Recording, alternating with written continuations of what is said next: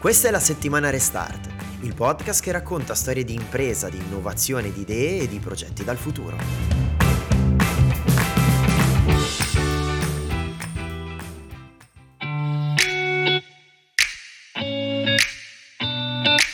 E in questo episodio della settimana Restart dedicato a Book City, la settimana dei libri, degli autori e della letteratura, parliamo di economia e di unicorni e cerchiamo di capire l'economia dalle notizie di tutti i giorni insieme all'autrice Elisa Serafini. Benvenuta Elisa. Grazie, ciao a tutti.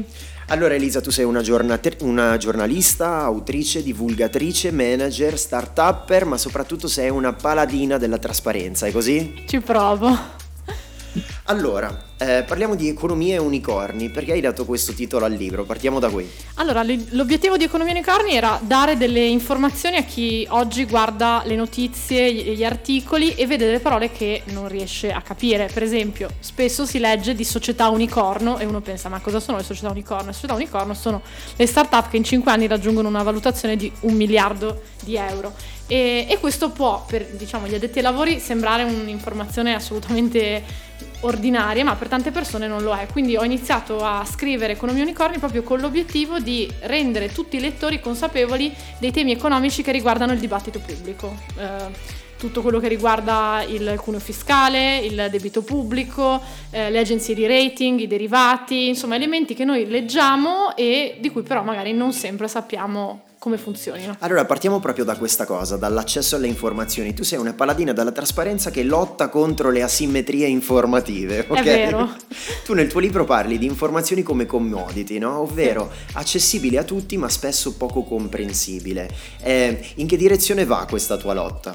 Sì, sostanzialmente noi oggi se apriamo un qualunque sito di informazione leggiamo un sacco di informazioni, eh, però non sempre queste notizie poi sono fruibili, quindi la notizia è diventata una commodity in questo senso, nel senso che eh, le commodity sono prodotti disponibili sul mercato, anche largamente disponibili, ma ne parlo bene nel libro, e vengono anche scambiati all'interno di borse, quindi questo è anche interessante, per esempio il cotone, la carne, eh, il mais, la soia, insomma sono questi prodotti che si chiamano tipicamente commodity, il petrolio, eh, però non sempre queste informazioni che pur essendo reprimibili sul mercato, non sono sempre comprensibili. Quindi la mia battaglia, diciamo, nasce da quello. Per me una persona che è più consapevole, più informata, è sicuramente più in grado di compiere delle scelte eh, consapevoli sia a livello individuale sia a livello collettivo. Individuale significa poter fare delle scelte mh, per noi, quindi scegliere se fare un mutuo, se non farlo, fare un investimento, scegliere un lavoro o un altro, eh, decidere come spendere i propri soldi come investirli, mentre dal punto di vista delle scelte collettive questo si associa in particolar modo alla politica.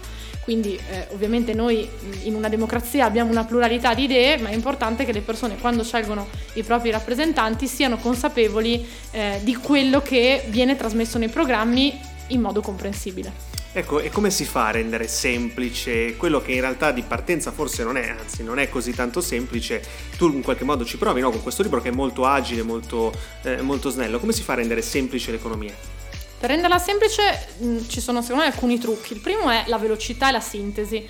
Eh, Economia Unicorni è un libro molto veloce, si legge in un'ora e mezza, due ore, se uno proprio vuole metterci particolare concentrazione, forse tre, ma una persona diciamo che ha già un po' di strumenti lo legge veramente velocemente. Eh, quindi un, un, tema è la sintesi, quindi la capacità di, di fare sintesi. L'altro è eh, la possibilità di dare degli esempi pratici. Quindi eh, è molto semplice in realtà spiegare l'economia perché l'economia riguarda i giorni di, di, tutti noi, sotto qualunque dinamica. Quindi nel momento in cui si riescono a raccontare un po' di esempi, di solito le persone lo, lo capiscono.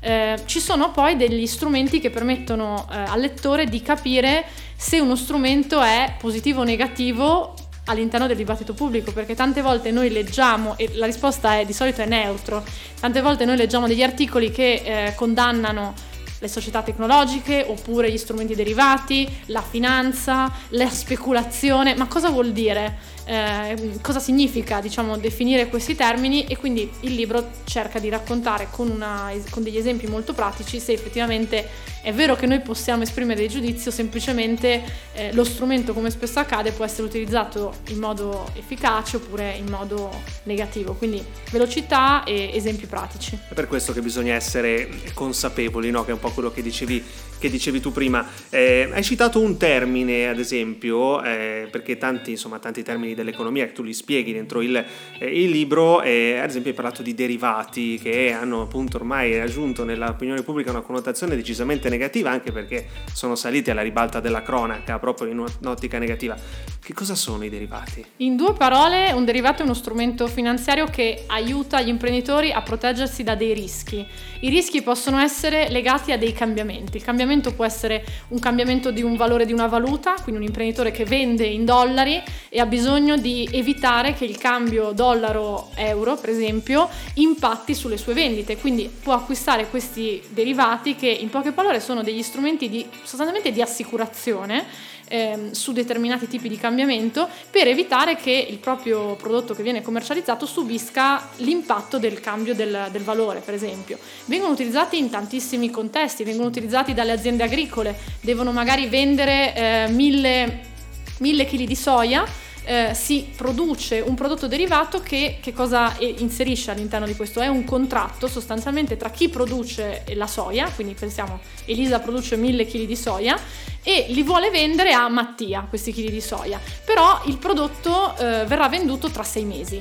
Nell'arco di, nell'arco di sei mesi il prezzo della soia potrebbe cambiare perché oscilla il mercato, ci possono certo. essere variazioni. Quindi che cosa fa l'agricoltore, il produttore? Acquista un prodotto derivato, insieme fa un, un accordo derivato con il, quello che andrà a comprare la soia, in cui si stabilisce un prezzo.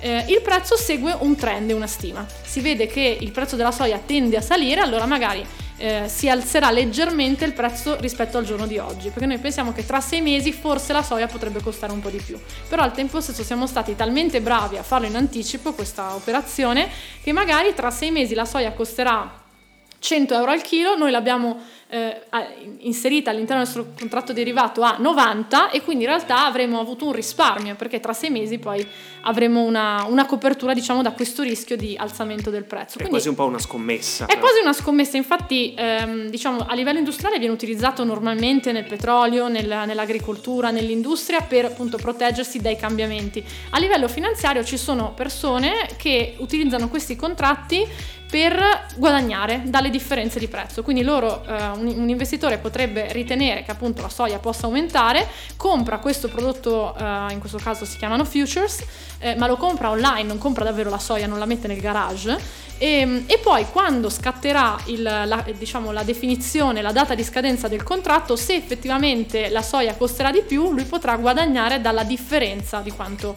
l'ha pagata. Quindi sì, in parte sono delle scommesse, ma sono nate come assicurazioni. Però è importante capirlo perché un conto sono delle imprese che sì. utilizzano questi strumenti, quando poi il pubblico magari no, li utilizza, esatto. allora sì che impatta eh, sulla vita di tutti noi. No? Certo.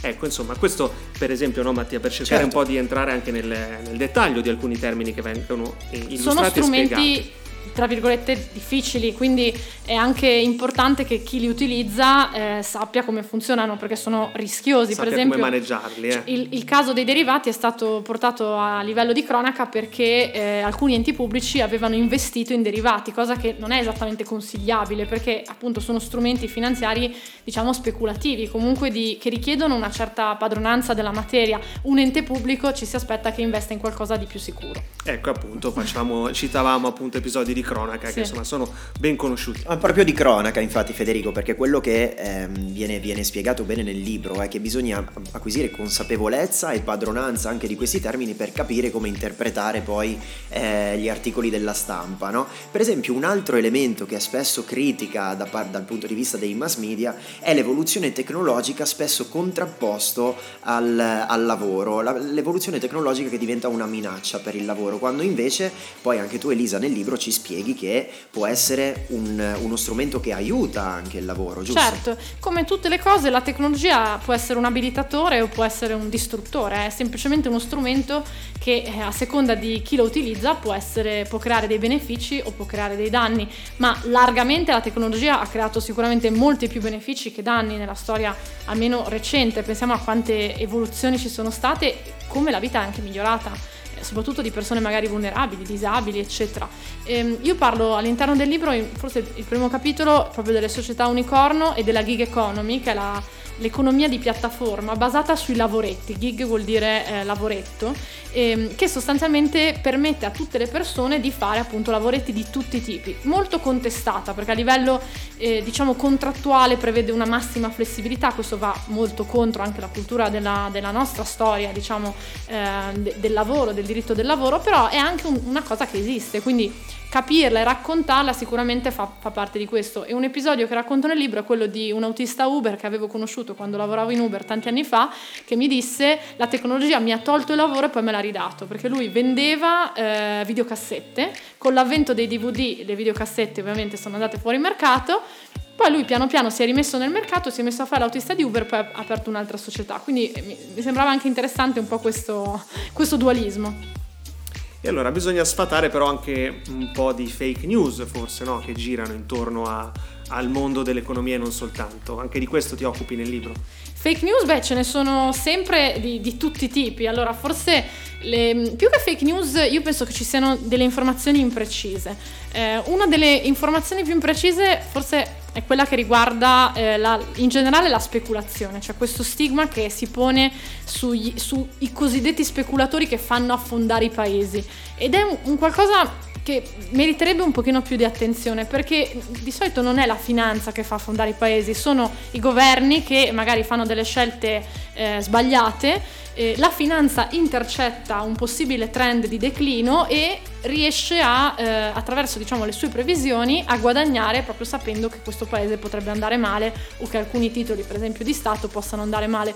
Quindi anche da quel punto di vista a volte veramente bisogna capire qual è il vero protagonista, ci sono delle responsabilità condivise ma identificare un solo responsabile di, di qualche situazione di complessità probabilmente è sbagliato. Eh, quella politica ogni tanto però insomma su questo ci gioca, quindi è bene, sì. essere, è bene essere consapevoli, vero Mattia? Esattamente, esattamente, proprio di questo e di moltissimi altri temi si parla nel nuovo libro di Elisa Serafini che è Economia e Unicorni, in meno di 90 minuti le competenze per capire economia e finanza sui giornali e nella vita. Grazie Elisa per essere stata con noi e buon lavoro. Grazie a voi, grazie a chi ha ascoltato. Grazie. E se volete riascoltare questo e tutti gli altri episodi della settimana Restart potete farlo su Spotify, Apple Podcast, Google Podcast e Amazon Music. Non dimenticatevi di attivare le notifiche e ci sentiamo al prossimo episodio.